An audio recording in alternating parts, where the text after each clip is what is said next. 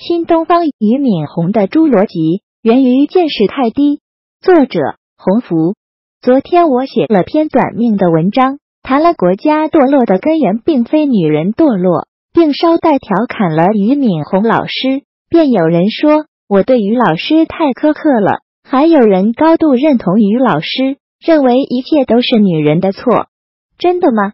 于老师说中国女性的堕落导致了国家的堕落。理由是中国女人挑选男人的标准是要男人会赚钱，至于良心好不好不管。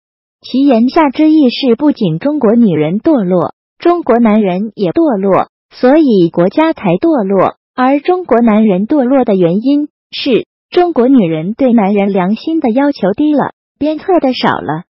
有句名言叫“天下兴亡，匹夫有责”，认同度极高。这八个字由梁启超萃取，最初的概念则来自顾炎武先生的正史文。顾先生在文中说：“有亡国，有亡天下。亡国与亡天下析变，曰：异姓改号，谓之亡国；人义充塞，而至于率兽食人，人将相食，谓之亡天下。是故之保天下，然后之保其国。保国者，其君其臣肉食者谋之。”保天下者，匹夫之见与有责焉而已。意思是亡国和亡天下是两个概念，这两个概念的区别是：改朝换代叫亡国，但仁义道德沦丧，统治者虐害人民，民间互害，就叫做亡天下。因此，懂得保天下，才懂得如何保国。保国是帝王和大臣这些肉食者的事，保天下，普通人也有责任。所以，顾先生所说的“国”等于政权，“天下”等于国家。秦亡了，中华没亡；波旁王朝亡了，法兰西没亡；萨达姆亡了，伊拉克没亡。政权兴亡是当政者的事，比如萨达姆死活，关伊拉克普通人求是，他死了，伊拉克人活得更好。但国家兴亡，普通人也有责任，比如萨达姆专毒。伊拉克社会道德沦丧，民间互害，假疫苗、毒奶粉等等肆虐，女人拜金，男人荒淫，那么国家就快亡了。这时候，普通人就都需要负起责任来。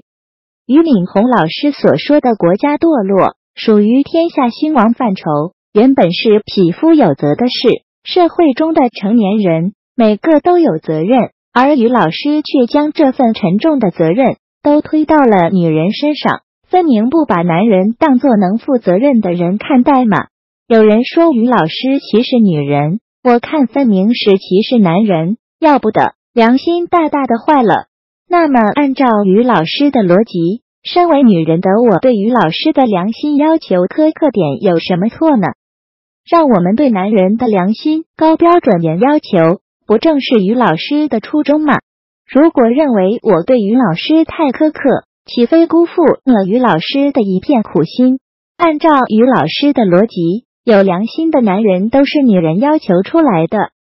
那女人要求男人都成为谭嗣同，大家就都能成为谭嗣同了吗？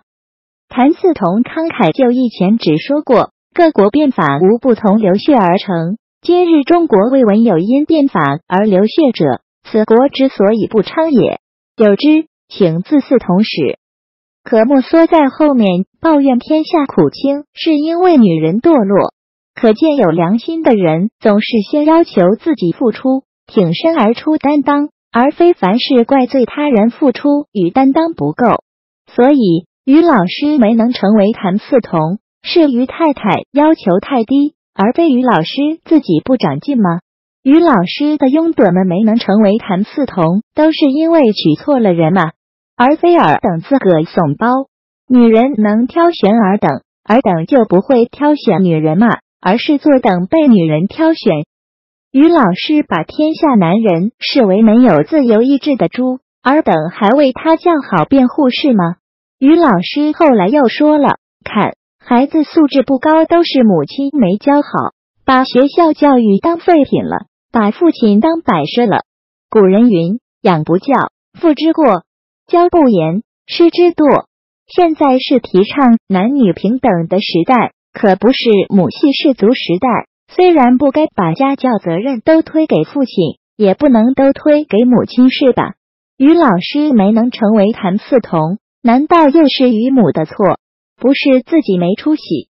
身为女人和女性主义者，我并不想推卸我的匹夫之责，凡事都怪罪男人，只向男人提要求，而不让自己尽责任。因为凡有权利处，必有义务。每每想起秋瑾、林昭，我都会觉得苟活是种耻辱。我相信像我一样想法的女子还有很多，资中云、柴静、袁丽、叶欣、董瑶琼、沈梦雨的为人行事就很叫人向往，而里面的堂堂也叫人难忘。于老师之所以将全国女人一棍子打死，大概因为从未关注过以上女子和她们的行事。他的天地只有那么一方，他目力所及只有庸脂俗粉。他的见识也就那么一点，所以于老师的口出狂言，无非是无知者无畏。无论男人女人，其实都是人，都该承担人的责任。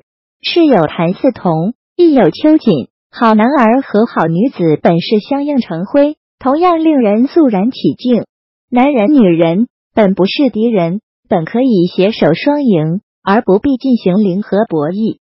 但凡站在自己的性别立场贬损对方，或者将过错与责任一股脑甩给对方，不是脑残就是心坏。所以，我对那些为众人呐喊抱薪的男人、女人们，都怀着发自内心的爱与尊重。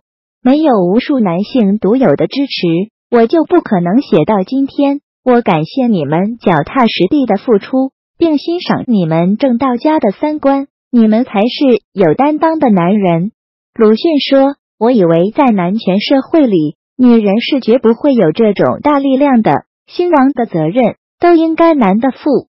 但向来男性的作者，大抵将败亡的大罪推在女性身上，这真是一钱不值的没有出息的男人。